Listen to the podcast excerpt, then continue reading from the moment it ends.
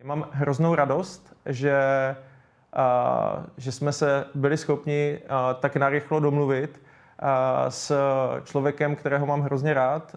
Uh, vracím se tady do Kvedu. Uh, vlastně uh, jsem tady byl pět let zpátky, kdy jsem končil koučovací kurz uh, u společnosti Kved.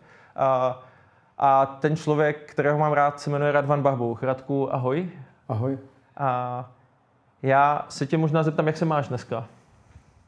Jak se mám právě teďka? Jak se máš právě teďka? právě teďka se mám asi napjatě a jinak se mám obecně dobře a zaujatě, zaujatě tou dobou. Super. A... Já jsem zvědavý takový jako předstartovní pocit, eh, jak to dopadne dneska.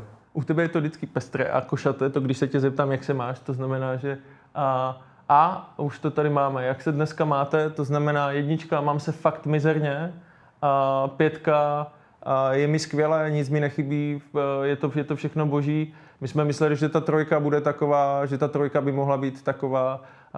No, popasovávám se s tou situací, moc ještě nevím rady, čtyřka může být, ale už jsem trošku stabilizovaný, už jako se, za, tu, za tu dobu se to nějakým způsobem utřepalo.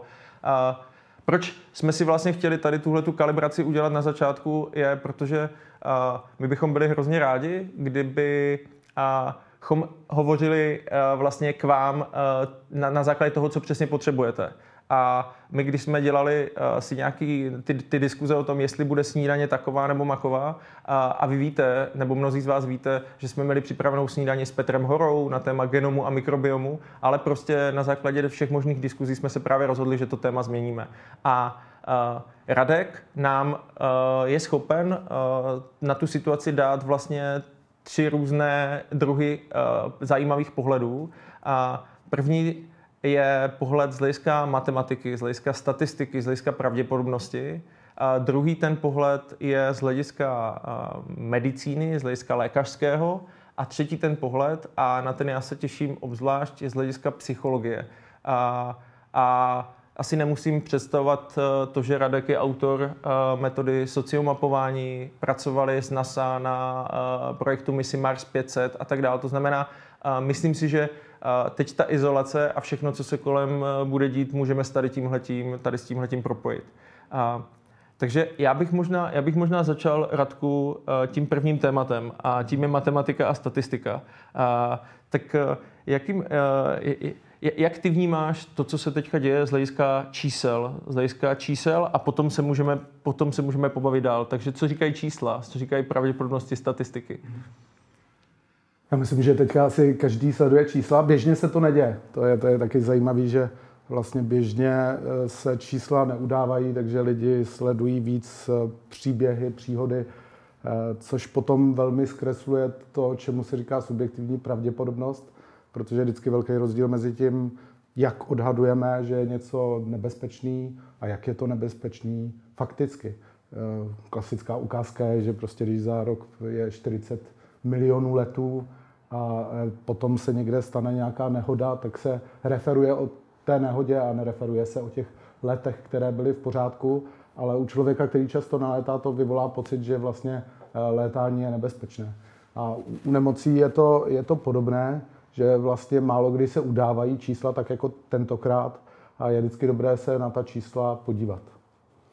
Tak uh, ty jsi asi na ty čísla tak nějak díval, tak, tak jenom, jenom zkus říct, co, co je teďka ta situace, jakým způsobem, jakým způsobem matematika, o čem hovoří, jaké jsou modely, jak, jak, jak se to bude vyvíjet a tak dále. Vím, že nemáš tady tohleto v moci, ale určitě, určitě se, se na tu situaci díváš. Jo, já, jak, jak si myslím, tak se na čísla teďka eh, dívá hodně lidí co je důležité, je vždycky ta čísla s něčím porovnat. Protože pokud člověk není natrénovaný na to, jaká čísla jsou obvyklá, tak vlastně eh, není úplně jasné, jestli se něčeho děsit, nebo eh, jestli je to normální úroveň. Hm, já možná dám takový příklad eh, jiného koronaviru. Někdy v roce 2002 začala jiná taková menší epidemie Možná, že si pamatuješ SARS, eh, akutní respirační syndrom a bylo to takové, že to začalo někdy v, v Číně a pak to eh, přešlo i do jiných států. Eh, nakonec bylo několik tisíc mrtvých v souvislosti s tím. A jedním z těch zasažených států bylo třeba byla Kanada, zejména Toronto, takže v jednu chvíli tam bylo tam bylo asi 50 lidí, přes, myslím, že 51 lidí tam zemřelo v nějakém období a tak se o tom všude psalo a, a mluvilo se o tom a dokonce to mělo velké důsledky z hlediska turistiky, že lidi přestali létat nejenom do Toronta, ale vůbec do Kanady. A je zajímavé, když eh, se tenhle údaj, protože to vypadá opravdu hodně, 50, 50 eh, lidí, kteří zemřou na nějakou chorobu, když by se to porovnalo s tím faktem, že na chřipku, běžnou chřipku zemře v Kanadě a tenkrát to nebylo jinak tisíc lidí, tak vlastně z toho vychází, protože Toronto je nejlidnatější město, že i ve chvíli, kdy tam kulminovala ta epidemie toho SARSu, kdy o tom psali všechny noviny, a lidi začali měnit eh, své letové plány, tak eh, vlastně pravděpodobnost i v okamžiku kulminace toho, že člověk zemře na chřipku, byla vyšší, než že zemře na SARS. Jo, že je důležité to vždycky eh, s něčím, s něčím porovnávat. Já mám hodně rád knížku, kterou si myslím, že by si teďka... Fakt to mluva. Prosím? Fakt to mluva. Fakt to mluva, no, jak jsi to věděl. Jo, že, že to, je, to je fakt hezká, eh, hezká knížka od Hanse uh, Roslinga a myslím si, že v tuhle dobu by si hodně lidí mělo uh, přečíst, protože on tam upozorňuje na nějaká zkreslená vnímání, která, která máme. A jeden z příkladů, který on tam uvádí, není vázán tady na ten SARS, ale třeba na prasečí chřipku, která byla zase v roce 2009. A uvádí tam to, že, že vlastně v nějakém období 14 dnů, eh, tak byla opět nějaká úmrtí, nakonec eh, to bylo přes 30 lidí, kteří v tom období zemřeli na prasečí eh, chřipku a všude se o tom psalo. Jo, bylo obrovské množství článků. Tam píše, že vlastně jenom v tom období bylo nějakých čtvrt milionů článků o tom, že je prasečí chřipka. A porovnává to s tím, že ve stejném období zemřelo na tuberkulózu 63 tisíc lidí ve stejném období a vlastně tu pozornost to vůbec nemělo. Takže vlastně jedno úmrtí na prasečí chřipku mělo 80 tisíckrát větší pozornost hlediska Eh, publikace a článků než jedno umrtí na TBC a předpokládáme, že ta umrtí jsou, jsou ekvivalentní, jo? že si to nezaslouží jedno větší nebo eh, menší pozornost.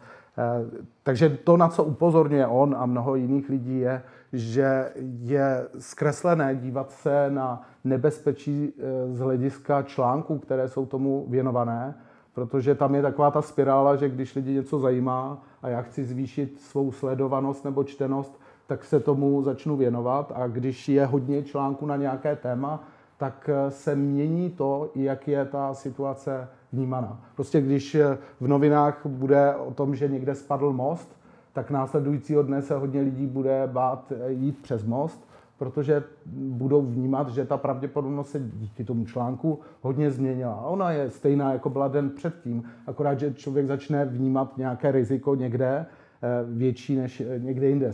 Samozřejmě dneska je to tak, že eh, kdokoliv třeba zakašle, nebo když začínají alergie, když by si někdo kýchnul, tak každého jako první napadne, že má koronavirus, protože se o tom píše. Je to to první, někdy se hovoří o tom, že je to heuristika dostupnosti.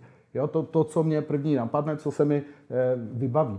Podobné to bylo třeba v roce, 2000, když dám jiný příklad, ne, příklad nemoci, ale třeba si vzpomínáš, že v roce 2015 se hodně mluvilo o migraci. Jo, všude v novinách bylo o tom, jak je to obrovský eh, nebezpečí. Eh, mluvilo se taky o tom, jaký je to nebezpečí pro Českou republiku. Eh, přitom počet těch žadatelů v České republice byl srovnatelný s předchozím rokem i rokem později a bylo to nějakých 1500 lidí, těch azylantů a Eh, a navíc to bylo z jiných států, než o jakých se mluvilo. Ale i celá Evropa měla vlastně milion migrantů, ale Evropa má miliardu lidí. Nechci, nechci říkat, že tam nebyla změna, protože průměru rok předtím i rok potom bylo jenom 300 tisíc těch, eh, těch eh, migrantů, ale, ale všichni vnímali, že je to nebezpečné, protože se o tom mluvilo v novinách. A bylo to takové, že lidi byli alergickí na určitý národy nebo na to, když někdo vypadal, že by mohl být migrant. A bylo to velký téma politiky, protože ve chvíli, kdy se lidi něčeho bojejí, tak je to samozřejmě zajímavé i z toho politického hlediska. Nejenom z hlediska médií. No a dokází tam ke zkreslení toho, co opravdu je významné, co je důležité. ten Hans Rosling v té knize velmi odlišuje mezi tím, co je děsivé a co je opravdu nebezpečné z hlediska třeba statistiky. A tím nechci, nechci bagatelizovat vůbec to, co teďka probíhá. To, to, to, že se to rychle šíří, to si myslím, že je důvod k tomu, aby byla různá opatření, včetně naší distance, kterou tady máme, aby se nosily roušky tam, kde je hodně lidí, kde se hodně lidí srocuje. Eh, ale to je jedna věc. A druhá věc je, jak pravděpodobné se lidem zdá, že je to může přímo ohrozit, eh, čemu teďka věnují pozornost, protože to skutečně hodně mění vnímání lidí a jejich pocit pohody. Mám pocit, že že, že jsme uh, zasáhli do, do, do všech, všech těch témat, tak já to zkusím malinko vrátit zpátky. Určitě z hlediska faktomluvy uh, Hans Rosling uh, a Ola Rosling, uh, to jsou, to, je to knížka, která stojí za to. My se k tomu dostaneme v závěru a určitě tyhle ty všechny věci uh, dáme do komentářů. Já možná teďka se, se dotknu té druhé oblasti a to je ta oblast medicínská. Ty, ty jsi lékař, nepraktikující, ale lékař. Jaký je teda rozdíl mezi koronavirusem a chřipkou? Já, já bych to opravil, já, já jsem vystudoval medicínu, ale za lékaře se právě, protože nepraktikuji, nepovažuji, já se považuji eh, za, za psychologa. Eh, teď, teď je otázka, to, tohle je samozřejmě otázka na specialisty, kteří se tomu věnují. Já se, jsem rád, že už se začaly objevovat i články od odborníků, protože to chvíli vypadalo, že je odborníkem každý, jenom lékaři, kteří se věnovali infekcím, se k těm věcem tolik nevyjadřovali, tak jsem rád, že už eh, i jim je věnována pozornost. Můžeme se na to dívat z hlediska třeba těch čísel, když už jsem eh, předtím, eh, předtím mluvil o těch číslech. Něco jiného je dívat se na to z hlediska, z hlediska toho mechanismu, jak to, jak to účinkuje a podobně. Ale když se na to podíváme z hlediska, z hlediska čísel, tak eh, vlastně je vždycky dohledatelná zpráva o chřipkové sezóně. A když se díváme třeba na srovnatelné období loňského roku, kdy byla chřipková sezóna, tak je to vlastně tak, že každý rok se provalí populací eh, vlna chřipek.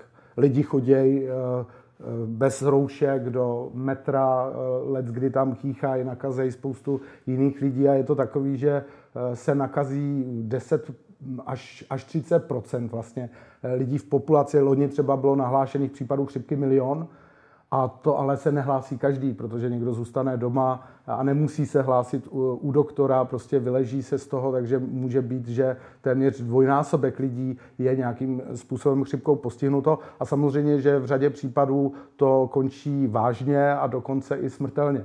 Takže my jsme už při studiu byli upozorňováni na to, že chřipka je nebezpečná choroba. Ale my jsme na ní zvyklí, ona není nic neobvyklého pro nás, takže si neuvědomujeme ta rizika, která jsou s chřipkou spojena. Loni třeba bylo těch případů, kdy někdo byl hospitalizován a, a zemřel po chřipce, tuším nějakých 200, eh, a zároveň ale to může být víc kvůli tomu, že ne všichni byli hospitalizováni a ta chřipka je vážnou komplikací a pokud člověk má ještě nějaké jiné komplikace, eh, tak to, eh, tak to může být infaustní, že, že to může pro něj špatně, špatně skončit. Ale neděsí nás to tolik, protože jsme zvyklí, že každý rok je chřipka. Každý rok se to populací eh, provalí. Eh, tady je ten efekt toho, že je to něco nového. Eh, a, a samozřejmě, že když je něco nového, tak, tak se sledují ta čísla daleko ostražitěji, aby se vědělo, jaké je nebezpečí, jak se to šíří, jaké jsou tam vlastně epidemiologické parametry, které už teďka jsou na větším vzorku, takže je fajn, že máme odborníky, kteří z toho odhadují ta rizika a dělají nějaké patřičné, patřičné kroky. Tak je, jenom chci říct, že je zajímavé to srovnávat z hlediska toho, že jsou tam podobné charakteristiky třeba číselné, ale velmi odlišné je naše chování a to, co to v nás vyvolává. Mm-hmm. A my už jsme se toho, my už jsme se toho uh, taky trochu dotkli. A já jsem si, já jsem si tady napsal vlastně eh, porovnání jako, jako z hlediska historie. Jako či, čím vlastně jako lidstvo tak jako procházelo, je to, je to nějaký jako běžný jev eh, a, a možná ještě tam hodím dvě podotázky k tady tomuhle tomu. Eh, v čem jsme teďka třeba dál a v čem naopak jako nejsme? Co, co nás jako, co, co je vlastně jako problém teďka v současné době? Tak historie plná různých epidemí a, a chorob do té míry, že můžeme hovořit o tom, že je to nějaký archetyp, že prostě pořád někde cítíme to ohrožení, že něco takového může přijít, protože jsme slyšeli o morových ranách a o dalších epidemiích, cholery a, a podobně. A ovšem bylo to úplně jiné z hlediska těch čísel, protože některé formy moru měly dokonce až 95% smrtnost, že přežilo jenom 5% lidí. Některé formy měly 50% smrtnost, záleželo, jestli to byl takový ten dýmějový a černý mor a, a podobně, což je úplně číselně někde jinde, než kde jsme dneska ať už kvůli medicíně, která je na úplně jiné úrovni. Takže lidstvo tady žilo s těmi nemocemi, nějakým způsobem se s tím vyrovnávalo a vždycky se vyrovnalo akorát to bylo daleko drastičtější z hlediska těch čísel. Eh, akorát my nejsme na to zvyklí, jako kdybychom nebyli zvyklí na to, že nebezpečí existuje. Eh, nebezpečí se nejde úplně vyhnout. Nebezpečí je i eh, doprava. Teď každý rok zemře, zemře na, na dopravní nehody tisíc lidí a taky to není důvod, proč nevstupovat do dopravy, je to důvod, proč být ostražitější. A tady, tady to znamená, je tu důvod, proč být ostražitější ale není to důvod pro to, proč být vyděšen z hlediska eh, těch čísel. Mm-hmm. A já, já možná si, si, si půjčím to, v čem třeba a to, že na jednu stranu poslouchal jsem toho spousty, když jsem se vlastně na tenhle ten rozhovor připravoval a tak dále, jaké technologie jsou úžasné, že vlastně můžeme kooperovat na dálku a tak, sociální sítě a vidíme, že tady spousta lidí nějakým způsobem jako pomáhá, dělají jako kdyby hromadu věcí, a, ale zároveň je tam i to šíření nějakého toho strachu, mám pocit. Je, je to to třeba v čem nejsme dál, nebo je to, je to nějaký ten limitující faktor? Já myslím, že v emocích eh, nejsme o tolik dál, než byli lidi před několika staletími.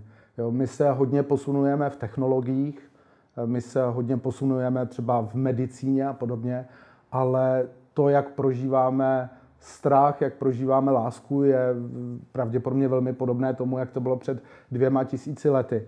A je to takové, že se člověk eh, něčeho bojí, že, že hledá, čeho by se bál. Před pěti lety to byla eh, migrační vlna a řada lidí byla vyděšená z toho. Teďka tady máme koronavirus, za nějakou dobu to bude zase něco jiného. Někdo se bojí víc, někdo, někdo méně, někdo se bojí tak, že ho to paralyzuje, někdo se bojí tak, že ho to eh, třeba podněcuje a mobilizuje. Ale, ale strach patří k našemu životu a, a, a je, to, je to vlastně podobné, že když se posunujeme třeba z hlediska ekonomiky a z hlediska toho, jak žili lidi před několika staletími, to je nesrovnatelné, ale nemyslím si, že se takhle výrazně posunujeme z hlediska prožívaného štěstí nebo prožívané spokojenosti. Jo? Čili, čili v emocích nejsme o tolik dál. A co je zajímavé, že vždycky, když byly ty uh, situace takový ohrožující, tak jedna část, já si obecně myslím o těchto situacích, že to docela dobře umožňuje rozeznávat typy lidí že je to takový katalyzátor, že se tím docela eh, věci odhalují. A eh, vždycky byla část lidí, kteří začali víc kooperovat a, a snažili se pomáhat druhým. A eh, část lidí, kteří ukazovali, kdo za to může. Byl to důvod, proč někoho linčovat, byl to důvod, proč dělat pogromy, že velmi často to bylo tak, že byla nějaká nemoc a teď se ukázalo na nějakou skupinu lidí a řeklo se, ty za to můžou a byl třeba na ně, na ně pogrom. A myslím si, že tohle riziko tady pořád je že určitá část lidí má tendenci ukazovat na to, kdo za to může, eh, jako kdyby prostě jim to přinášelo nějaký vykoupení nebo pomoc, že můžou někoho označit. Nakonec v té zmiňované knížce je to tam taky jako eh, instinkt obvinování, jo? že řada lidí, ovšem tohle není moc konstruktivní eh, reakce. Jo, to je jenom snaha kanalizovat někam to napětí, aby to člověk třeba převedl do, do vzteku eh, a aby, eh, aby vlastně měl pocit, že něco dělá. Eh, na druhou stranu je spousta lidí, kteří opravdu dělají něco konstruktivně a to mi přijde na takovýchhle chvílích úžasný vidět, kolik je lidí, kteří jsou ochotní něco, něco udělat, někomu pomoct, kolik je chytrých iniciativ, které okamžitě vedou k tomu, že se dějou věci, které které by normálně trvaly třeba eh, měsíce a léta a najednou ten pokrok nastává během několika dnů, že to část eh, lidstva nebo část lidí mobilizuje. Já, já, já děkuju. Rozhodně děkuju i všem, kteří dělají cokoliv, co je vlastně prospěšné pro okolí. Já, já mám možná tady vlastně v poznámce, myslíš si, že je to jako volba? To znamená, nebo jako je, jestli budu jednat takhle nebo takhle, jakým způsobem se vlastně jako kdyby s tou situací popasovat a jak hlavně třeba poznám na sobě, že, že a, a jako umím se nějakým způsobem sebe regulovat, že teď jsem v nějakém nekonstruktivním módu, teď, teď vlastně nějakým způsobem funguji neúplně jako prospěšně pro své okolí nebo pro sebe.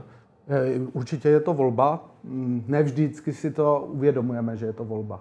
Eh, je dobrý někdy mít odstup od svých myšlenek, protože my nejsme svými myšlenkami a uvědomit si, že mě něco děsí a teď o tom přemýšlet Eh, jestli můžu třeba změnit nějaké chování. Jedna z věcí, která je třeba velmi neproduktivní a ta je velmi specifická pro tuhle dobu a před stoletím třeba nebyla, je, že ta rychlost sdílení informací eh, taky umožňuje rychlost eh, sdílení strachu. To, že je tam jedna historka, který věnujeme větší pozornost než, než statistikám, protože my jsme nastavení spíš na to být emocionálně ovlivněni příběhy než, než čísly a, a že se to může tak rozšířit, že potom se na to nabalují další takové historky. A když se podíváme, kolik je dobře faktograficky podložených článků a kolik je tam takových různých eh, příběhů o tom, jak někdo onemocněl. A přitom tam nejsou příběhy těch lidí, kteří jsou eh, s tím úplně v pohodě a dobře, eh, dobře to vlastně prožívá jako lehkou rýmu nebo,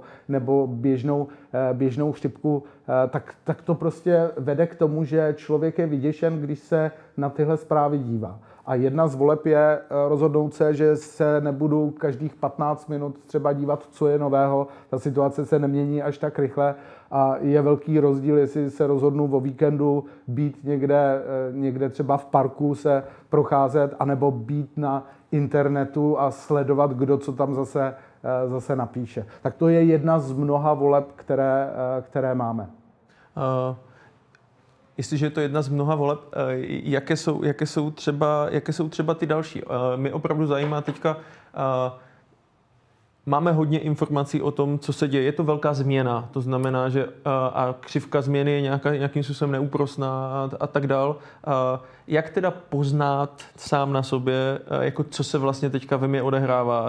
Nemám koučovací kurz, nemám terapeuta, nemám psychologa, jsem třeba teďka izolovaný někde, jsem prostě v novém prostředí, v nové situaci, tak co se tak ve mně může odehrávat?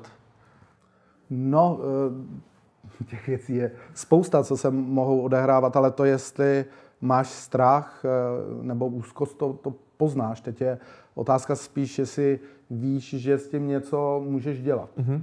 Ne každý si uvědomí, že s tím něco může dělat, že, že se na to třeba podívá odinut, že, že si řekne, co mu to přináší. To je docela zajímavá věc, která je vidět u prožívaných traumat, eh, že někteří lidé po prožitém traumatu Eh, mají to, co se nazývá posttraumatická stresová porucha, že se jim pořád vrací to trauma, které, eh, které prožili. Někteří lidé se rozhodnou, že na základě toho traumatu něco změní a mají eh, to, čemu se říká posttraumatický stresový růst.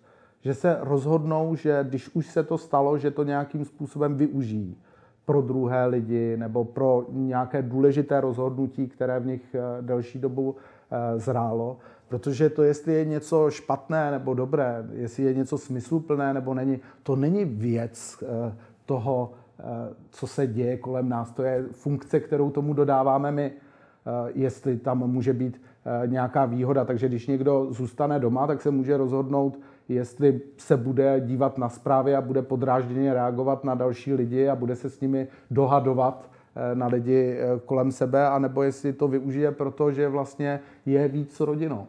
Eh, že mají teďka víc času eh, na sebe. A tohle je na tom zajímavé, protože eh, se ukazuje, že, že tak jako je to katalýza toho, jaké máme charaktery, tak je to třeba i dobrá zkouška vztahu. Protože když jsou lidi pohromadě, a nebyli na to zvyklí, tak eh, to někdy vede k tomu, že to zlepší ty vztahy a někdy to vede k tomu, že to, že to ty vztahy zhoršuje podle toho, eh, jestli to bylo v malém plusu nebo v malém mínusu už na začátku. To jsou výzkumy, které se dělají už od 70. let třeba Schiffenbauer a podobně, že vlastně třeba na, na blízkost, na to, že jsme dohromady, vlastně má vliv ten počáteční stav, v kterém jsme byli a pokud jsou lidi nuceni být víc spolu a byl tam na začátku neutrální vztah, tak to zlepšuje ty jejich vztahy. Když byl mírně pozitivní, tak ho učiní velmi pozitivním.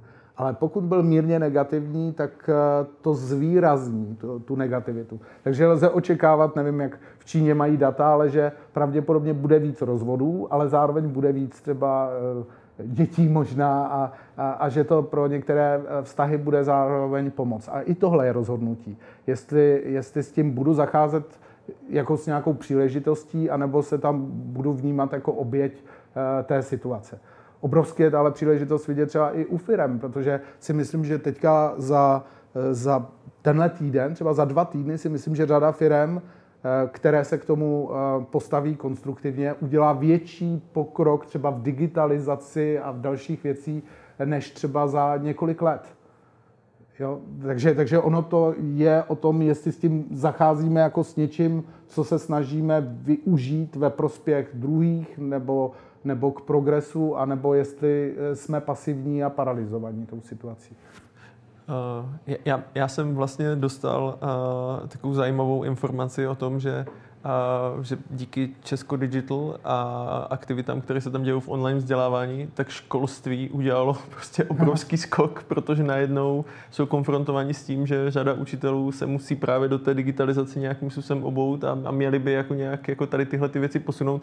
Takže podporuji to, že to je příležitost. Já, já jsem, jenom, no, jestli můžu na to jasně. reagovat, protože zároveň vedu katedru psychologie a tam, tam teďka vidím, jak eh, se musíme vyrovnávat s touhle situací. Já jsem včera poprvé přednášel na obrazovku studenti byli ve virtuální místnosti, tak to jsem nikdy nezažil, eh, jo, že, že jsem tam už 25 let nebo díl než 25 let. A eh, tohle jsem nezažil a asi bych se k tomu neodhodlal, kdyby nebyla tahle situace. Není to nic moc příjemného, pět a půl hodiny přednášet a nevidět ty lidi, a, ale říkal jsem si, má to nějaký výhody, má to, a takže, takže si myslím, že to nebude tak, že se vrátíme do toho předchozího stavu že, že najednou zjistíme, že to může změnit ten, ten způsob vzdělávání, nakombinovat, co je na každém tom způsobu dobré, jaká možnost je tam interaktivity. Třeba to, že se můžu zeptat na něco a v učebně, když někdo mluví, tak nevím odpověď od ostatních, ale včera, když jsem se na něco zeptal, tak se to tam okamžitě objevilo od všech. Jo? Takže že, eh, jsem byl tím zaujatý. Jo? A, a myslím si, že spousta lidí by potvrdila, že se za ten týden naučili mnohem, mnohem víc, než se běžně, eh, běžně naučí za týden. Já, já možná uh, u toho na chvilku zůstanu, u toho vzdělávání, u toho učení, protože vím, že, uh, vím, že to je taky tvoje obrovské, tvoje obrovské téma. A z, spousta lidí teďka vlastně převádí rychle a zběsile svůj obsah do onlineu a chtějí vlastně jako rychle, rychle něco udělat jakože s tou situací. A mám pocit, že je to jako hroma, hrozně vlastně jako rychlé a nějaké neuvážené. Já se jenom chci zeptat ohledně té, té výuky. Myslíš si, že tam ta digitalizace má místo, nebo jak ty vlastně predikuješ to, kam se to třeba vrátí, nebo jak to bude vypadat po tady téhle zkoušce? Má určitě své místo a myslím si, že to vzdělávání hodně lpí na těch starých formách té frontální Eh, výuky, že, že není tak jednoduché se tomu přizpůsobit. A myslím si, že třeba i to, že teďka prvňáci mají něco přes eh, televizi, že jsou nějaké programy, eh, že, že proč ne? Ta kombinace. Na druhou stranu, prostě o co přicházíme, je ta reálná interakce. Nemyslím si, že to jde úplně substituovat. Eh, včera jsem zrovna měl přednášku večer o, o psychologii koučování, tak já k tomu můžu říct teorii, ale potom takové, abych někoho vyvolal a teď ukázal, jak to vypadá, to, to mi tam výrazně chybělo. A i kdyby se někdo napojil na Skype, tak to není to též jako eh, vedle někoho sedět. Takže si myslím, že jde o to ty, ty formy kombinovat. Eh, nicméně to vzdělávání se hodně, hodně eh, neměnilo a, a stagnovalo a teď, teď si myslím, že se, že se měnit musí. Uh. Já, bych, já bych se teďka dostal vlastně k těm uh, jako dopadům na, na, ty, na ty jednotlivé segmenty, ať už je to jednotlivé, ať jsou to páry, rodiny, týmy, firmy. A tak, uh, tak asi ty jako mm, psychologie štěstí a tak dále můžeš dát spoustu typů toho, co, co vlastně můžeme dělat. A já bych začal u nás, u jako jednotlivců, u nás samých. A já vím, že vy jste dělali právě různé pokusy v rámci těch eh, astronautů. Vím, eh, že jste, že jste nějakým způsobem eh, dělali experimenty s různýma situacemi, jakým způsobem se lidé chovají, jakým způsobem na ně má vliv spousta věcí v momentě, kdy jsou izolovaní, tak zkus nám o tom něco říct, jako co, co se vlastně jako děje a, a co by si vlastně teďka třeba poradil jako jednotlivcům, co, co by měli jako dělat, jak by, jestli, by, jestli by měli si dát oddych, nebo by měli začít hodně pracovat. Jak, jak to vidíš? No tak jednu radu jsem říkal, nebýt tolik na, na seznamu a dalších stránkách a nečíst si kde jaký příspěvek, eh, který vlastně není až tak relevantní a přesto, přesto může vyvolávat nějakou eh, emocionální reakci. Myslím si, že jedna z věcí, když se na to podívám nejdřív z hlediska interakcí, jo, eh, když se ocitne s lidma ve větším kontaktu, anebo se změní ten typ kontaktu, který s nimi máš, tak to co je tam důležité, jestli ta komunikace se zlepšila anebo zhoršila. Eh, tohle ale můžeme v době změn včas zachytit a říct si, že to uděláme nějakým eh, jiným způsobem. Jo? Když třeba eh, přejde firma na nějakou virtuální komunikaci a jsou tam hned nějaká časná nedorozumění, tak je důležité to třeba hned po týdnu vyhodnotit a říct si, co to bylo za nedorozumění a co s nimi můžeme dělat, co můžeme zlepšit. Eh, takže jedna z věcí, která je velmi důležitá, je to, čemu se říká debriefing. Že se vždycky po nějakém úseku eh, zastavíme, třeba v tom týmu, a uděláme takovou analýzu toho, jak probíhaly poslední dny, co bylo na tom dobrý a co chceme zafixovat, co nám třeba tolik nefungovalo a chceme to zlepšit. Ne, že ve chvíli, kdy je konflikt, tak se snažíme rovnou eh, to vyřešit. To v odstupu, když, když tomu dojde, se podíváme zpátky na celý ten týden a řekneme si, tohle bylo fajn, s tímhle máme dobrou zkušenost, tohle nám tolik nezafungovalo, tohle posuneme a vědomě se rozhodnout, že příští týden bude té komunikaci lepší. A tohle je i to, co se eh, dělá u těch týmů, které jsou v dlouhodobé izolaci nebo u eh, týmů, které jsou v tak náročných podmínkách, že každé drobné selhání v komunikaci ohrožuje je samotné nebo i spoustu, eh, spoustu dalších lidí. Ten debriefing je opravdu účinná metoda. Dělá se třeba taková metaanalýza, co se stane, když se když se v tom týmu ustálí ten formát toho, že vždycky po určité době rozeberou ne, co udělali, co neudělali, ale že to vezmou jako lekce, které se naučili, teď si to rozeberou, co teda z toho můžou replikovat příště a na co si dají pozor, tak když tohle zavedeš u týmu, je jedno, jaké různé výkonnostní parametry tam máš, to můžou být někde prodeje, prodejního týmu, někde to můžou být nějaké nápady u kreativního týmu, tak eh, zhruba dochází k tomu, že, že o 20% se zvýší ta výkonnost toho týmu. Jo, takže, takže debriefing je jedna z věcí a to je doporučení týmům. A nejenom týmům, to by vlastně mohla dělat i rodina, to může dělat i pár, protože vlastně jedna věc je, že spolu každodenně komunikuje ten pár, ale čas od času se podívat na to, hele, jaký máme režim teďka změněný, co nám fungovalo dobře, co nám nefungovalo dobře. To můžeš i v páru se takhle rozhodnout, se podívat na další úsek zpátky a z toho si odvodit něco, co můžeš udělat pro nějaký zlepšení. Aha. Já se k těm párům dostanu za chvilku. Uh, debriefing nebo retrospektiva, nebo jakkoliv to, jakkoliv to nazýváme, tak je, určitě, je, je to určitě zdravé. A ta moje zkušenost je ale, že je hodně výkonově orientovaná. To znamená, podíváme se prostě na nějaký dashboard, je, je to tak, takové máme výsledky, prostě semafor červený a že se tam málo probírají ty vztahy, ty, vztah, ty stavové věci, to znamená, jak se kdo cítí. A mám pocit, že asi v téhle době uh, by, by, se na to jako kdyby mělo brát ohled. An, ano, ano. Já, já myslím, že to, tohle, co říkáš, je to, co někdy chybí tomu, když si to ten tým zavede, že, že je to jenom taková ta technická stránka, ale to je o otázkách. Kdy ti bylo nejlíp za, za poslední týden a kdy ti bylo nejhůř? A to, kdy ti bylo nejlíp a kdy nejhůř, to ukazuje, kde můžeš momentálně se svojí náladou být a teď to chce pátrat kolem toho místa, kdy ti bylo dobře, co ti pomohlo. A, a jsou tam, a te, te, teď se vracím k tomu, co jsi říkal, jaká jsou doporučení. No jsou určitá doporučení. Eh, jednoduché třeba doporučení je, že když člověk má úzkost, když je ve stresu, když má strach, tak to má samozřejmě i nějakou komponentu tělesnou. Že si neuvědomí, že, že je vlastně nahrbený, že prostě nedýchá dobře, že, že je takhle třeba celé hodiny, celé dny. A jedna z věcí, která pomáhá, je narovnat se, vydechnout, zrelaxovat. Jo, čili, čili když se na to podíváme už od takových jednoduchých věcí, jako uvědomit si, jakou mám teďka energii a jak se cítím a vědomě udělat něco pro to, abych se, abych se cítil líp. Eh, někdo umí tak meditovat třeba, ale to nemusí být meditace ve smyslu, že zasednu do nějaký speciální, do lotosového květu nebo tak. Eh, to může být to, že se prostě dívám z okna, že se jdu na chvíli, eh, na chvíli projít, může to být to, že si ten člověk začne malovat třeba, nebo dělá něco, co je spojené s všímavostí. Možná, že tohle, tohle je jedno z těch hesel, který bych určitě doporučil, protože to, co hodně pomáhá lidem ve stresu, je zvýšit svoji všímavost. A existují takové programy, eh, jeden z nich se třeba jmenuje MBSR a lze ho najít na internetu, to je Mindfulness Based Stress Reduction redukce stresu založená na všímavosti nebo eh, MBCT, Mindfulness Based Cognitive Therapy.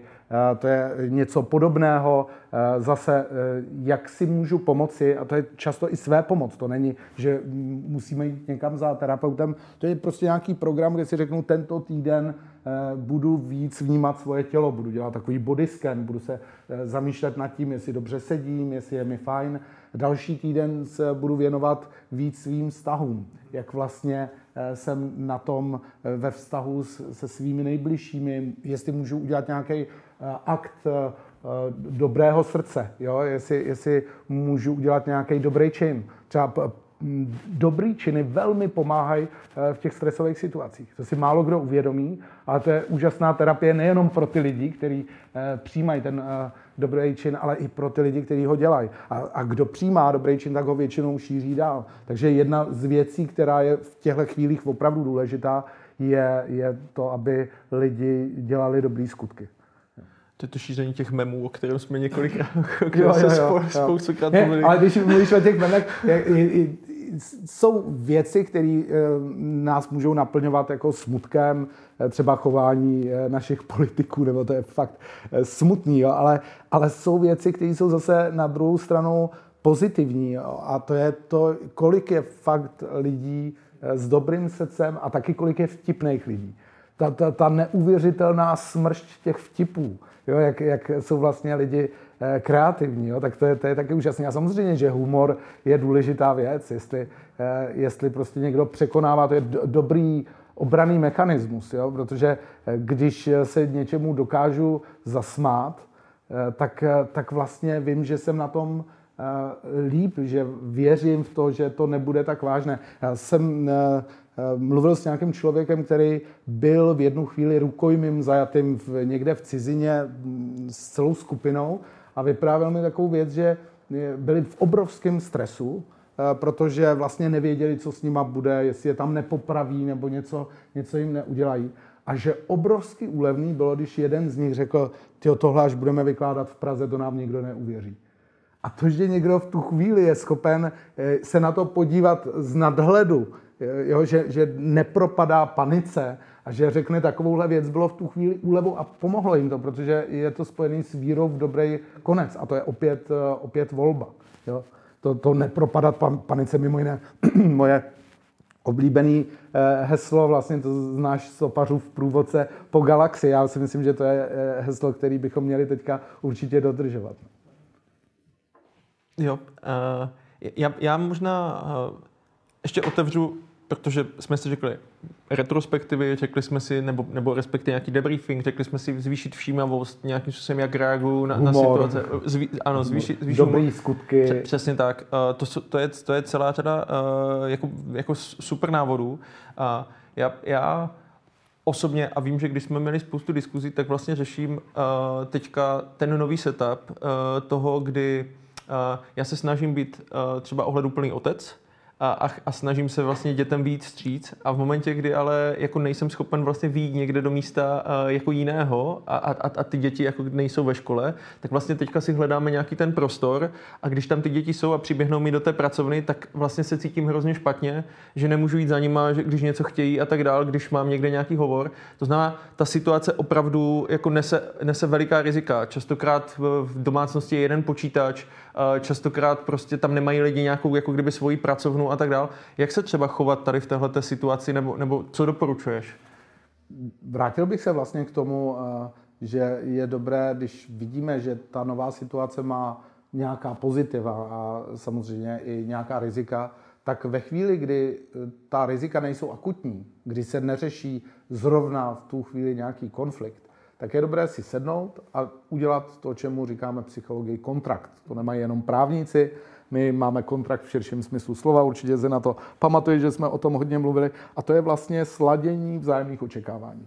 Jo, a to může být třeba dohoda, že máš své právo na hájení v nějakém, jo, že třeba teďka budu pracovat, eh, teď se potřebuji domluvit na něčem s kolegy, takže teďka do té místnosti nechoďte, nebo, nebo různá další pravidla. Jo, znám člověka, ten má třeba kontrakt se svou ženou, že, že 15 minut má prostor na hájení, jakože když přijde domů, takže 15 minut se neřeší nějaké věci jako kapající kohoutek a tak dále a, a funguje jim to, jo? takže existují různé, různé formy těchto dohod a je dobré eh, to udělat vědomě.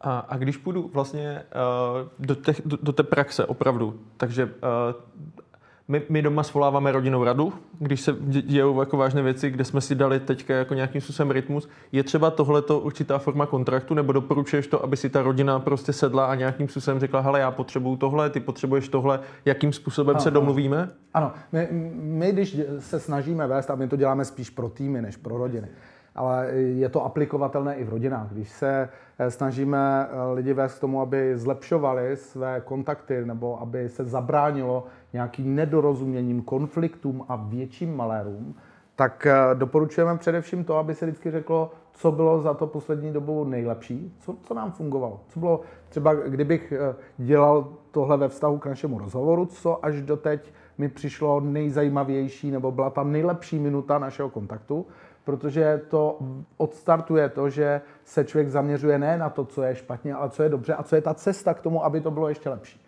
A pak, když se tohle zmíní, když řekneš, tohle za poslední týden mi udělalo největší radost, nebo tohle v našem vztahu bylo fajn, a teď bychom to mohli zlepšit, takže v dalším kroku bychom se pokusili o tohle. Že, že vlastně tam není nějaká výčitka k tomu, ty si udělal tohleto, ale je, pojďme udělat takovou dohodu, že zkusíme další týden tohle víc. Jo, někdy tomu říkáme plus delta, jo, jakože, ale to plus neznamená něco pozitivního. Dobře se mi s tebou mluví, dobře, ale bod, který byl lepší než ostatní body.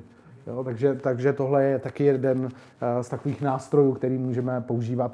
I v osobním životě to můžeš udělat i sám pro sebe. Na to nemusíš mít někoho dalšího, že si řekneš, co bylo teda v tom včerejšku pro mě mimořádný, co bylo lepší a na co bych se rád zaměřil dneska, co bych chtěl ještě třeba posunout.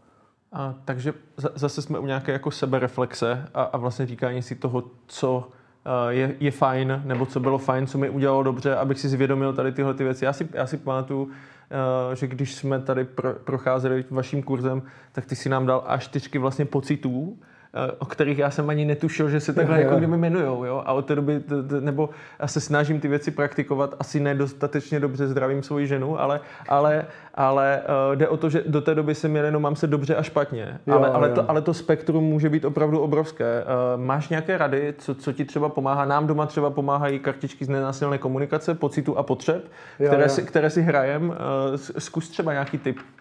Já, já si pamatuju, že třeba kdysi, když jsem procházel taky nějakým výcikem, že jsme tam eh, měli doporučení třeba na otázku, jak se máš, neodpovídat jednou větou. Už když musíš těch věd říct víc, tak eh, tě to nutí k tomu hledat ty niance, protože to dobře, špatně, to je prostě taková odpověď, eh, to, to už je rovno, jako když by to byla otázka how do you do, ale, ale když řeknu dobře a teď mám něco přidat, tak dobře, ale jak? Dobře modře nebo dobře žlutě, jo, jakože a, a, a jsem, jsem spíš usedlejší v sobě nebo jsem zrušený něčím, tak, tak vlastně trošku více ponořit. Ponořit se do toho, co se ve mně děje a, a sledovat to, protože my to můžeme sledovat trošku, trošku zpovzdálí. A já, já, já mám vlastně uh, takové teďka jako takový buzzword a to je leadership. To znamená, jak, jakým, jakým způsobem uh, vlastně teď my, si, my, si, my jsme si vlastně říkali, že jsme si sobě každý lídrem, jako v naší síti. A jak tady tohle to teďka vlastně projevit, co, co, co dělat a jak se to vlastně ukáže, jo? Jak, jak to teďka svítí. Jo, tak myslím, že to je přesně to téma, které je touhle dobou osloveno, protože kdo je skutečný lídr, se nepozná moc za běžné situace. Jo? Můžeš vést tým, můžeš být jeho, jeho manažer, můžeš si vytvořit nějaký dobrý eh, návyky, ale je to proto, že máš dobrý rutiny, který jsi někdy třeba oslovil od, eh, osvojil od druhých lidí. Eh, leadership se pozná, když jdeš někam, kde jsi ještě nebyl. A, a přesně takováhle problematická situace je test leadershipu u lidí. Jestli do nějakého momentu si nevěděl, je tohle skutečný lídr nebo to není skutečný lídr, tak to poznáš ve chvíli, kdy je malér, kdy je nějaká krize, protože skutečný lídr se pozná podle toho, že nabídne nějakou vizi, že prostě řekne, půjdeme tamhle s tím směrem, že je konstruktivní, že nehledá, kdo za to může, kdo prostě ani se neskryje, že, že, že, že fakt se tam postaví a i když nemá jistotu, jak to dopadne, tak je modelem pro ostatní v tom, jak se chová eh, dobře a jak se chová konstruktivně a někam to směruje. Na druhou stranu, eh, některý lidi, kteří třeba za běžné situace se postaví do té eh, do role, tak to neustojí. Že, že ve chvíli, kdy by měli přijít s nějakou, s nějakou vizí, tak Eh, jsou k nedohledání. Jo? Nikdo, nikdo neví, kde jsou. A to, to si myslím, že, že se opakuje v historii. Nakonec i, i uh, George Bushovi vyčítali to zdržení, který bylo mezi uh, tím pádem dvojčat a tím, než vystoupil v televizi. To si myslím, že víc leadershipu prokázal Giuliani, který byl tenkrát v čele vlastně New Yorku, starosta New Yorku, Ehm, než, eh, než eh, Bush, který spíš řešil, kde, kde je v klidu. Já vím, že na to je asi nějaký protokol, ale eh, člověk i s určitým rizikem musí co nejrychleji vystoupit a říct, je to takhle. Jo? A, a víme, co, co dělat, půjdeme, nemáš jistotu. To je riziko leadershipu, že, že nikdy nevíš, co bude, až dojdeš za ten horizont, ale jedna z věcí, kterou člověk má mít vždycky a kterou má uh, Eh, předávat v ostatním je, je naděje a, a víra. Jo. Na druhou stranu jsou lidi, kteří začnou okamžitě kolem sebe eh, hledat eh, jako vyníky, ukazovat, to je ten instinkt toho obvinování, toho lídr neudělá tohleto. Lídr v tu chvíli neřeší, kdo za to mohl, kdo nás zavede do tohohle bodu, to je úplně jedno v tu chvíli. Teď je důležitý, kam, kam půjdeme. Jo? A co už je úplně nejhorší, je když to někdo využije tuhle situaci pro nějaký svůj vlastní, eh, vlastní prospěch, tak to už je úplně, úplně zahranou samozřejmě. To je to, na co jsem se vlastně chtěl zeptat, uh, protože leadership, spolupráce a tak dále, vlastně jsme, jsme říkali, že tahle ta situace může být pro někoho jako příležitostí a, a, a že, že se vlastně jí chopí. Tak myslíš, že je to a jak to říct, že to je krátkodobé, nebo, nebo že, že vlastně, by, jak, teďka, jak teďka se díváš na to, když jakože hrozně moc lidí teďka se chce svést na téhleté, na téhleté vlně. Asi to není jakože to, to, co bychom, to, co bychom chtěli, to, co bychom chtěli slyšet na druhou stranu, ten mediální obraz je prostě neúprostný a je to tak, že když tam člověk prostě je, tak, tak, tak tam je a ty body asi v téhle společnosti sbírá. Nebo je to jinak? No, určitě jsou lidi, kteří se na tom uh, chtějí svést. A bohužel si myslím, že daleko větší část je ta, která není vidět a která se na tom svést nechce a pracuje. Jo, třeba, třeba si myslím, že zase eh, se ukazuje, jaký uh, máme zdravotníky. Jo? Že, obecně já si myslím, že, že je někdy podceňovaný, že máme opravdu velmi dobrý zdravotní systém. Jako v porovnání s jinýma zeměma málo kdo si to uvědomuje. Jo, a máme super zdravotníky, super lékaře. Jo, a ty teďka fungují. Ty, ty, ty teďka akorát, že prostě nemají čas se moc vyjadřovat eh, k věcem, eh, asi by měli eh, mít větší hlas, měli by být víc vidět, ale, ale oni opravdu pracují a zrovna tak další lidi, kteří prostě pomáhají ostatním, záchranáři a tak dále, tak tyhle lidi se určitě na té vlně nevezou. Jo, a ty, ty by zasloužili tu pozornost, kterou eh, samozřejmě z hlediska médií tolik nemají. Skoro se mi chce říct, proč tomu tak je. A proč, proč vlastně se teďka nešíří ty dobré zprávy? Proč, proč se neukazují tady tyhle ty pozitivní příklady, že někdo pomáhá, a, a, a jako myslím teďka v mass médiích, protože aspoň v mé sociální bublině, což je asi logické, jako na, na, na LinkedInu vidím jako hromadu, hromadu tady těchto těch pozitivních příkladů, dobrých skutků a tak dál. Ale v těch mass médiích to tak není. Proč?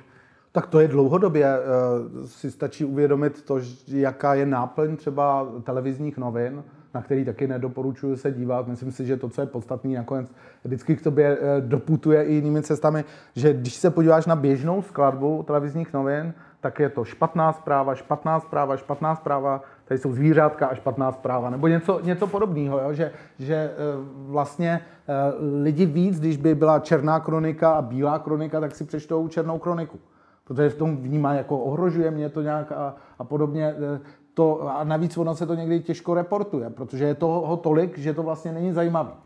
Jo, to je ten spadlej most, to je to spadlé letadlo. Není zajímavý, že někdo přistane je zajímavý, když někdo přistane na, na řece Hudson třeba, jo? Tak, tak, takovýhle kousek je, je zajímavý, jo? ale jinak eh, o tom ani nereportuješ, protože je mnoho dobrá, ale to zkreslení mediální je bohužel nešťastný. Ale to není jenom mediální. My, my takhle máme to daný evolučně, že prostě člověk víc vyhledává, eh, víc si všimneš smutný tváře nebo naštvaný tváře mezi veselýma, než veselý tváře mezi naštvanýma že máme tohle bias, jak se tomu říká, tohle to eh, zkreslení a eh, oni tomu jdou ta média vstříc.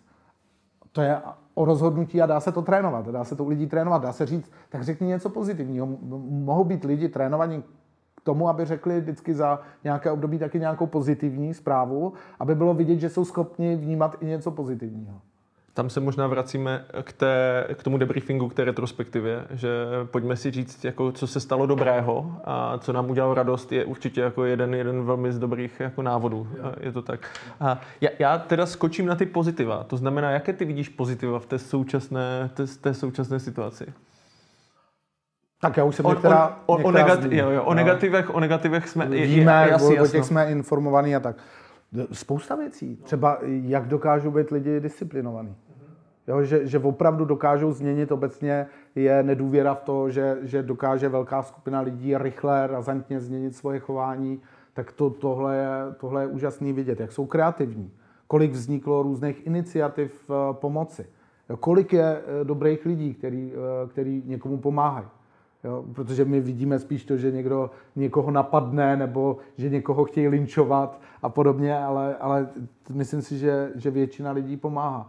Říkal jsem ohledně zdravotního systému jo, který opravdu si zaslouží, aby nebyl zahlcený. Tady, tady je to eh, rozumný. Já si myslím, že to bude tak, že za deset let my budeme s touhle nemocí tady žít a už nám nebude připadat e, divná. Jo? To je nejpravděpodobnější scénář, to není možný tomu úplně zabránit. Ale důležité je, aby to nezahltilo. To, to nakonec se, se píše všude, ale, ale opravdu ty lidi, ty práce, jestli jsi v kontaktu s někým, kdo je v nemocnici a tak dále, tak ty, ty, ty mají maj hodně tak je úžasný, že, že opravdu jsou tady takhle, eh, takhle pracovitý lidi. No a pak jsou tam samozřejmě ty otázky rychlé změny. Každá změna, i když jsme k ní byli donucení, je příležitostí k jiným dobrým změnám.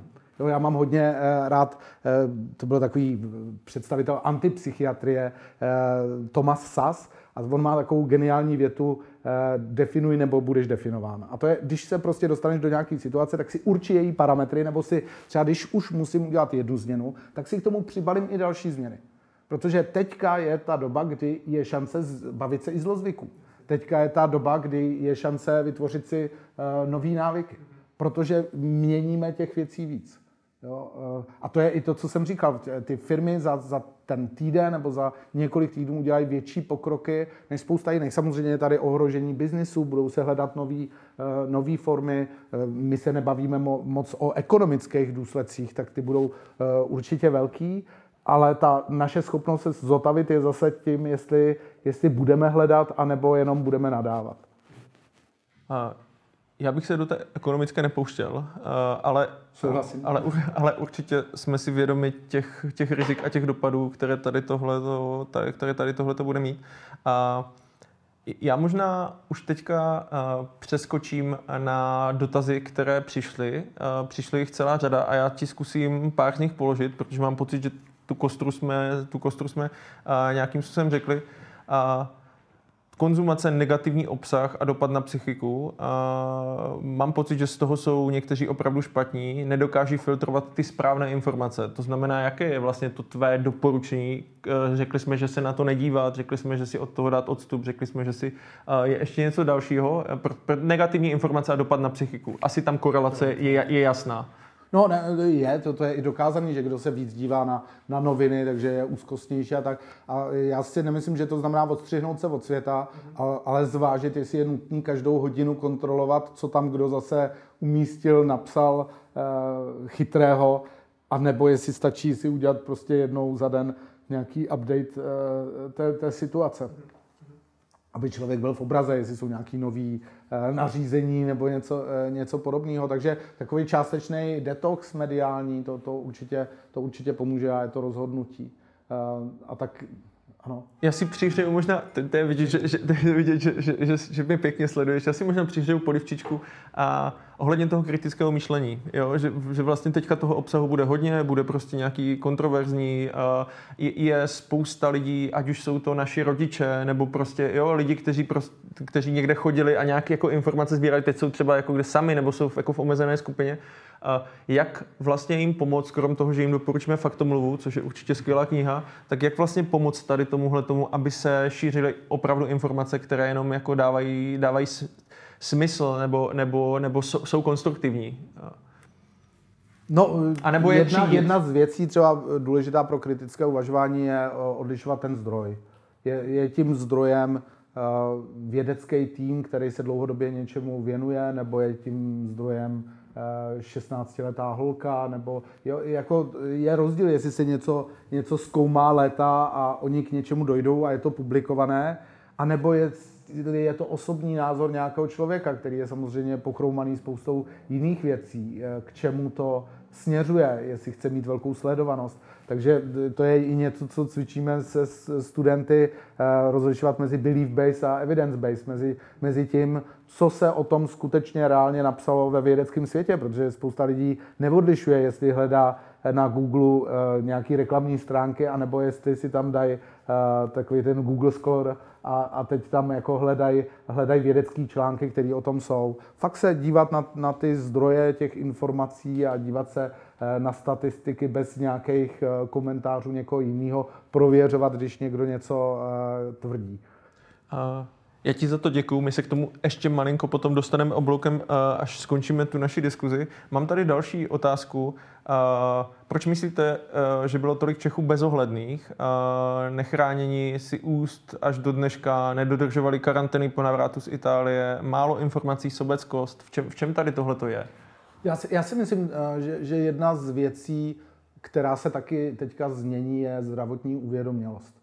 Eh, protože si myslím, že teď je to samozřejmě až na druhou stranu, že, že to může být tak, že jako potkáš, to se mi stalo, myslím, předevčírem, že potkáš člověka s respirátorem, který je úplně osamělej ve volném prostoru, který eh, venčí, venčí psa, tak to je zase jako na, na druhé straně, než to bylo dřív.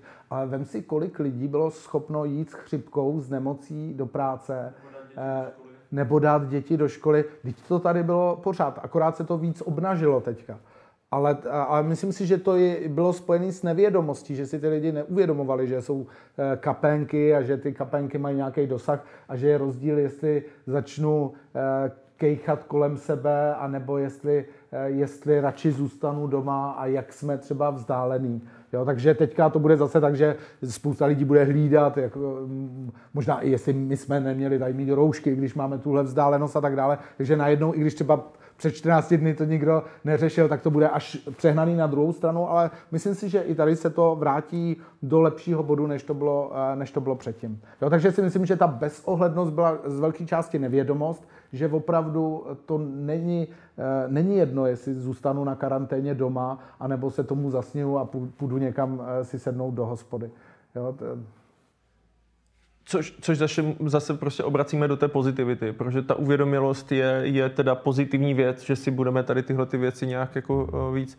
Uh, prostě uvědomovat. Kdy očekáváte, že se včera eh, dokážeme vypořádat s aktuální uh, nemocí? Uh, to je hodně vysokou otázka. Jak, jak, jak to vidíš ty?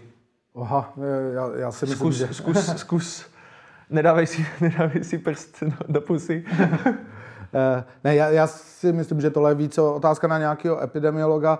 Eh, a teď, teď eh, otázka je, co, co myslíme tím no, vypořádat. Super. Protože si myslím, že, že podobně jako jsme si zvykli na chřipku, jako se ta chřipka provalí tou populaci, já si nemyslím, že je možný to úplně zastavit. Jo, takže, takže, a ve chvíli, kdy se to zpomaluje, tak se ten čas zase, zase prodlužuje.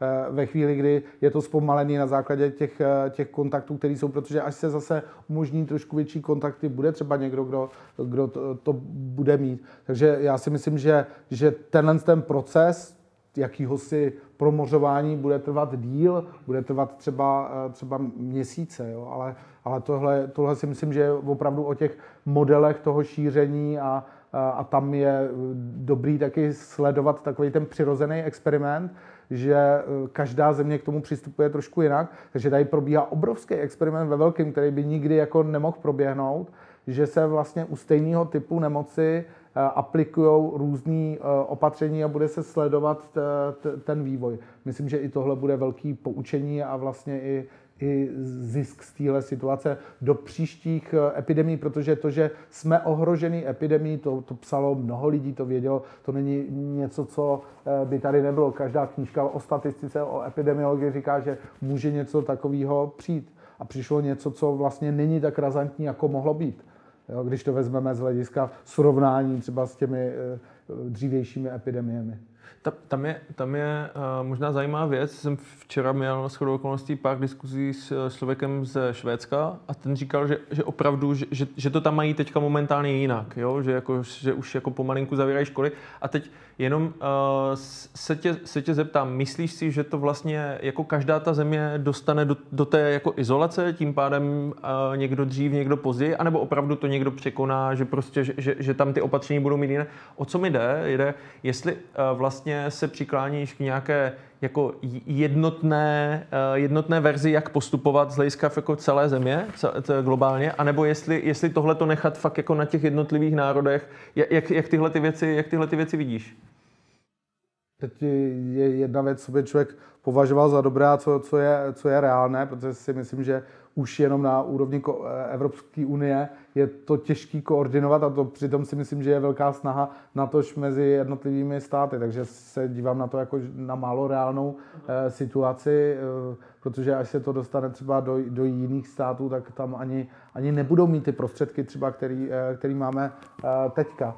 A, a myslím si, že že vlastně tak to využijeme, když tahle situace nastává a, a porovnávejme to. Jo. Já myslím, že není úplně možný být dlouhodobě izolovaný, že, že to tady prostě je, je tady nějaká nová nemoc a, a, a nějakým způsobem se šíří asi tomu člověk nezabrání, ale to je se spoustou jiných nemocí. To je jako kdyby člověk chtěl zabránit tomu, aby se nesetkal s virem, eh, já nevím, oparu, herpes nebo, nebo s dalšími viry, eh, podobně jako malí děti se prostě některými eh, chorobami můžou, můžou vlastně mm, promořit ve školce a tak dále. Co, co je samozřejmě ta jiná věc, je tam možnost vytvořit eh, nějakou vakcínu a, a, a podobně. Jo. To, to si myslím, že, že by mohlo pomoct, ale to je opět v řádu eh, měsíců.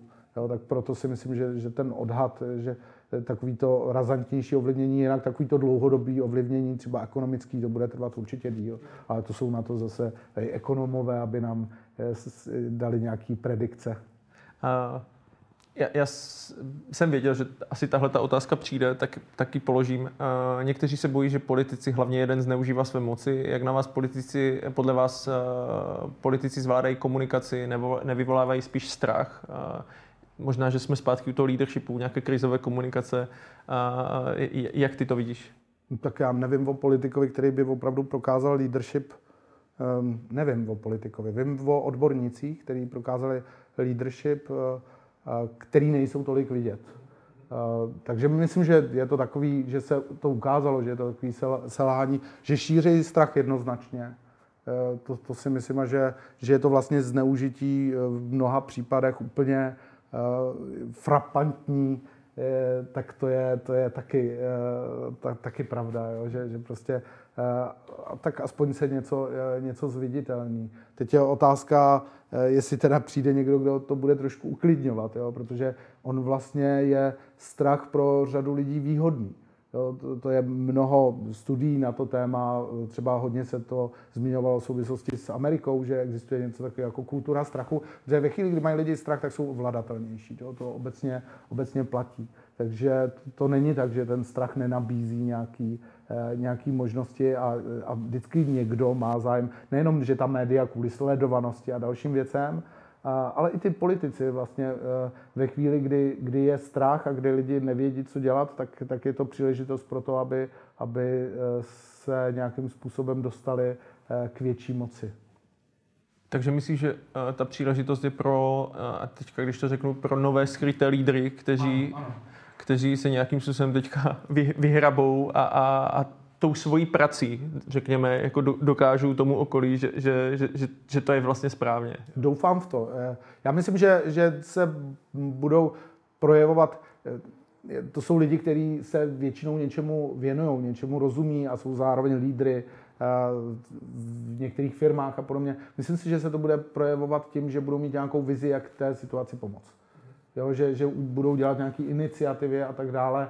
Bylo by hezké, kdyby potom Eh, to vedlo k tomu, že se eh, zviditelní ještě víc, ale bude to skrze nějaké činy, že, že budou něco nabízet. Takže doufám, že je to taková příležitost, eh, aby se objevila nějaká nová skupina, nová skupina lidí. Mm-hmm, super. A Nebylo by lepší, rychlejší, efektivnější, pokud je člověk mladý a zdravý, nechat se nakazit, tak jako to děláme s dětma právě v té školce a prodělat si virus v karanténě a získat si na ně imunitu? Tak já myslím, že z dlouhodobého hlediska asi nám nic jiného nezbyde. Co je tam to, co vede k těm opatřením, a teď je otázka, jak moc by měla být ta opatření razantní, je, aby se to nešířilo tak rychle. To je, myslím, asi hlavní, hlavní idea. Jinak si myslím, že, jak jsem už říkal, za deset let to tady bude a vlastně už to nebude ani poutat pozornost titulku a budeme zase žít nějakýma jinýma horkýma tématama. A... Mám pocit, že tady je otázka, proč uh, nemáte roušku. Myslíte, že vir nemáte a proč? Tak uh, zkusíme to zopakovat ještě pro lidi, jo, kteří, jo, se kteří, kteří se připojili možná ne, později, když jsme to řekli na začátku. Ano, ano. Tak jsme u mě v práci, kde máme celou řadu opatření, aby aby jsme vlastně mohli tady počínaje dezinfekcí a podobně. Jedna z věcí je, že dodržujeme taky sociální, sociální distanci, že redukujeme počet, počet kontaktů, ale s tou rouškou bych asi nedokázal, nedokázal mluvit, takže jsme se takhle dohodli a rozhodli a na začátku, na začátku jsme to zmínili. Tak jako nepoužívám roušku doma třeba, Eh, tak, tak to není tak, že bych ji používal všude, ale přijel jsem sem eh, s taxikářem a měli jsme oba dva roušku. Přijde mi to velmi smysluplný tam, kde je eh, víc lidí a kde, kde ten kontakt hrozí.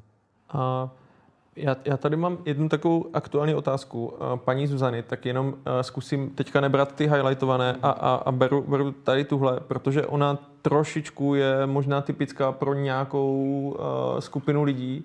A my jsme to včera probírali horem dolem, ať už jsou to herci, kuchaři, prostě biznesy padají a je, je tam jako kdyby obrovský zmatek. A díky za, vaše, díky za vaše povídání. Dostala jsem okamžitou výpověď a jsem v karanténě sama. Běžně bych šla ven mezi lidi, hledala práci. Jak si mám z krize pomoct teď? Co, co vlastně, jako, jakou intervenci teďka bys, bys nabídl?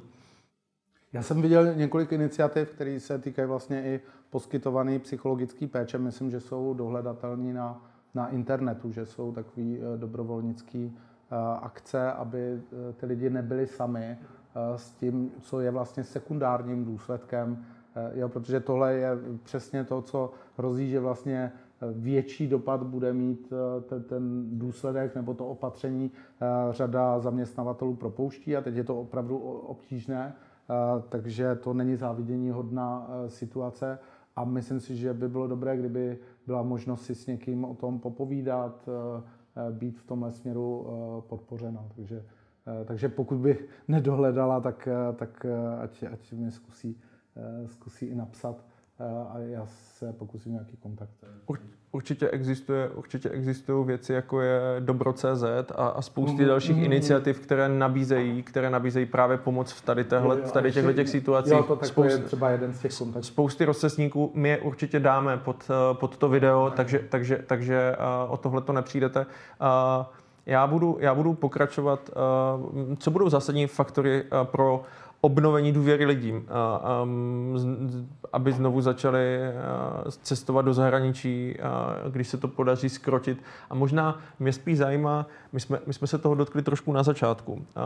Já jsem si samozřejmě všiml, že když jsem byl nakupovat, tak první dva dny tam to roušku neměl nikdo, všichni se na mě dívali špatně, když jsem jí měl pak se to postupně začalo zlepšovat. Teďka lidi, i když jsou venku, tak prostě se na sebe dívají špatně a jdou, jako se, se chtějí jako mezi sebou vyhnout. Uh, já nevím, když někdo zakašle, protože má alergii a senou rýmu, tak, tak se na něho lidi dívají špatně. To znamená spíš uh, teďka zkus, zkus jako říct obnovení důvěry mezi lidmi, jako, jako tak, takhle mezi sebou a potom vlastně uh, jako, jako vlastně toho celého jako někde vycestovat, nebo, nebo tak, kdy si myslíš, že se tohle to vrátí, anebo na čem, na, jaké jsou ty faktory, které to ovlivňují?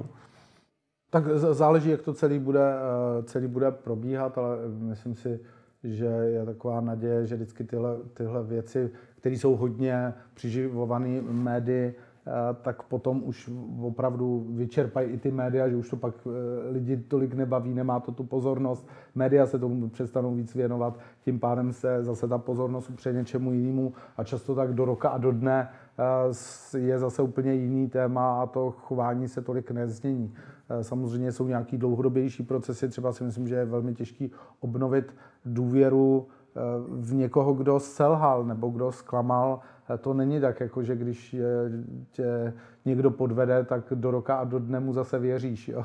Myslím si, že jako důvěru v tuhle vládu nebo v politiky je těžký potom získat, nebo eh, byla-li předtím. Eh, jo, a, eh, a důvěru v někoho, kdo tě podvede, to už je vlastně nikdy nezískáš srovnatelnou, kterou si, kterou si měl ale spíš takovou větší jistotu nebo, nebo to, že se upraví to vnímané riziko a že ten člověk třeba to bude takový, že budeme nosit roušky eh, v situaci, kdy budou ty chřipky a už to nebude divně vnímaný, eh, jo, tak, takový, že to najde tu, eh, tu rozumnou mez.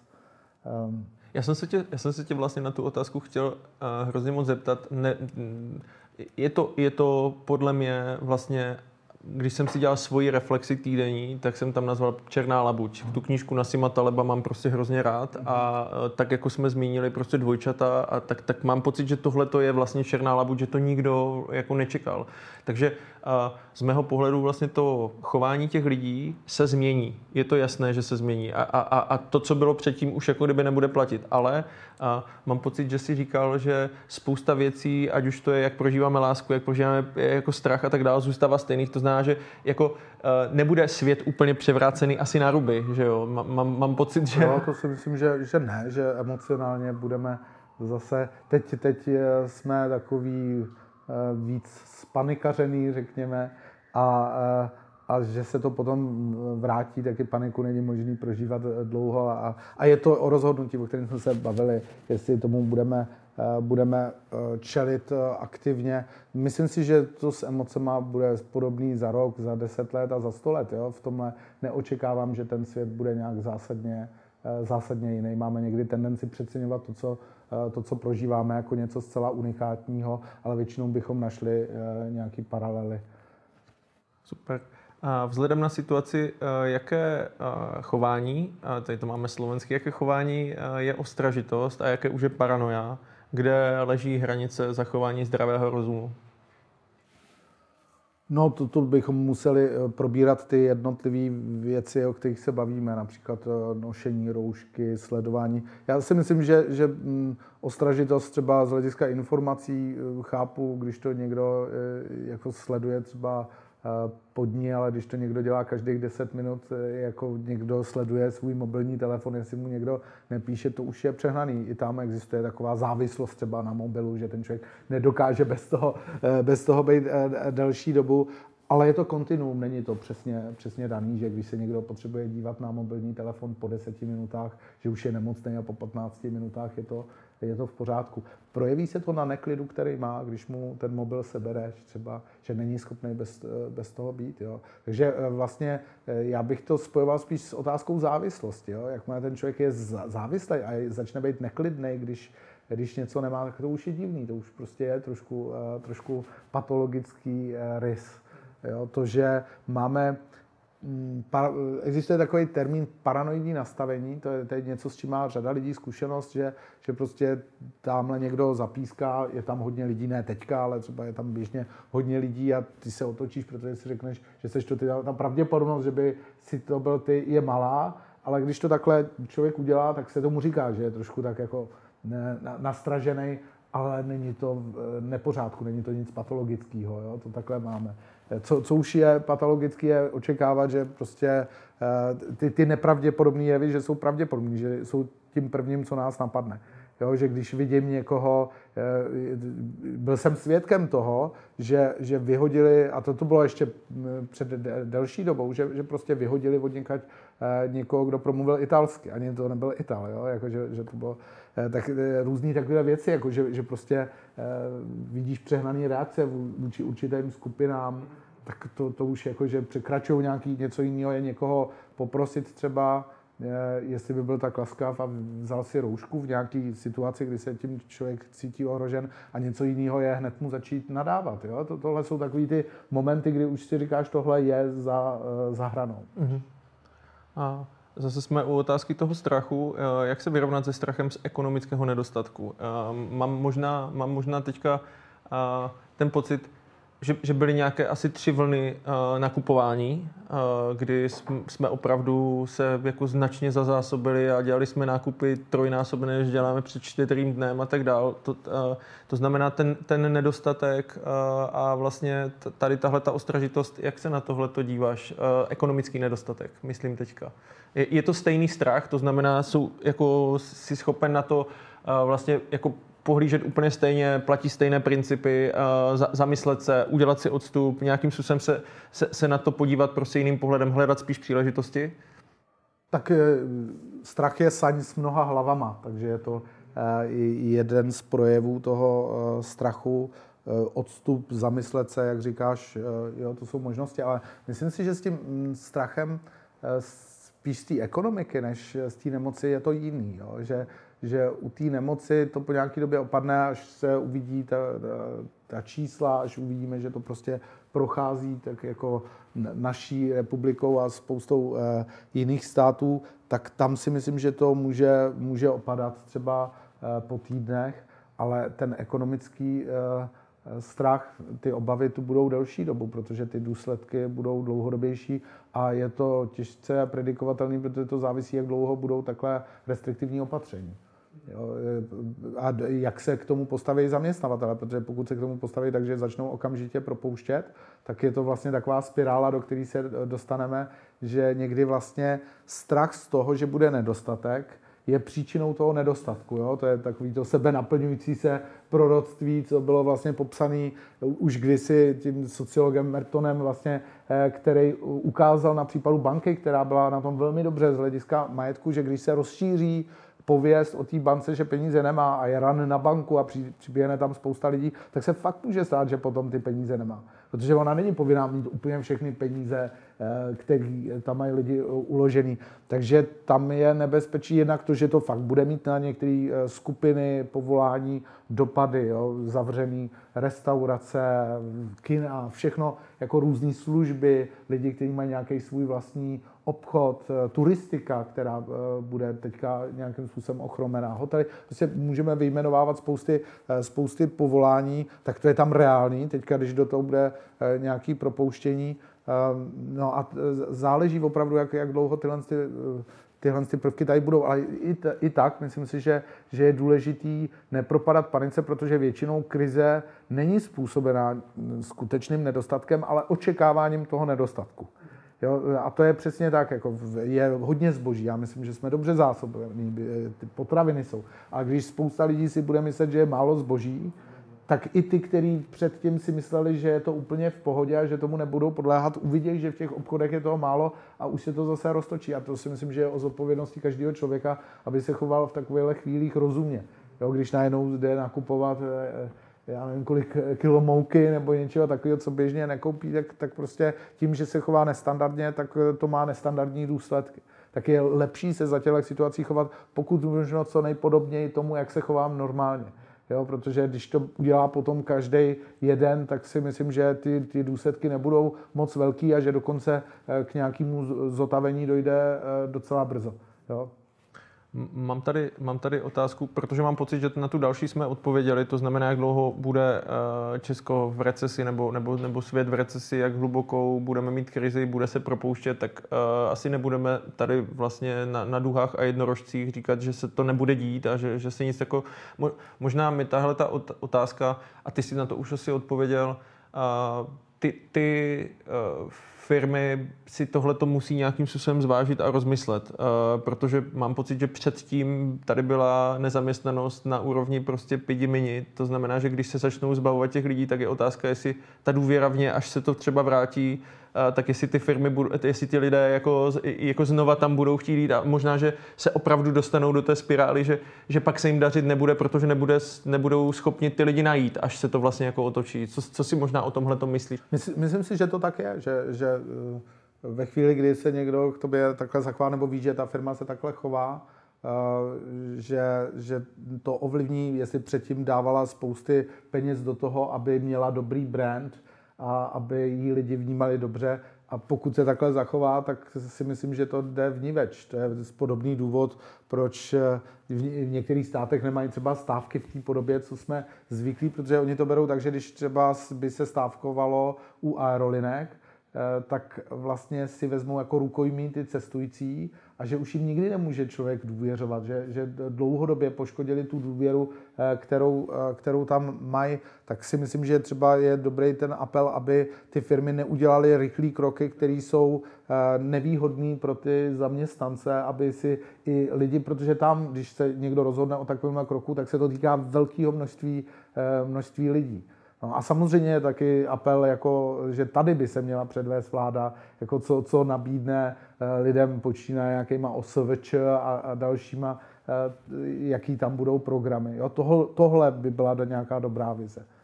Já jsem, já jsem, eh, když jsem se připravoval, tak jsem vlastně, protože děláme něco, se jmenuje kniha měsíce, jako kdyby v naší síti, a, a tak jsem si chtěl vzít právě knížky. A první mě napadla Faktomluva, Druhá mi napadla myšlení rychle a pomalé, a protože tady mám pocit, že jsme jakože teďka vlastně v tom rychlém módu a ten odstup je důležitý. Sapiens je třetí knížka, kde jsem vlastně jako říkal, že nějaké ty cykly asi jsme už jako kdyby prošli jako, jako listo. O čtvrté, o čtvrté budu mluvit, ale mám tady, uh, mám tady uh, otázku, jak pomoct na dálku kolegovi kamarádovi, který to prožívá jinak než já a mám, mám mít aktivní pomáhací, pomáhací náladu, nebo to úplně jako kdyby nemám do toho nějakým způsobem šťárat.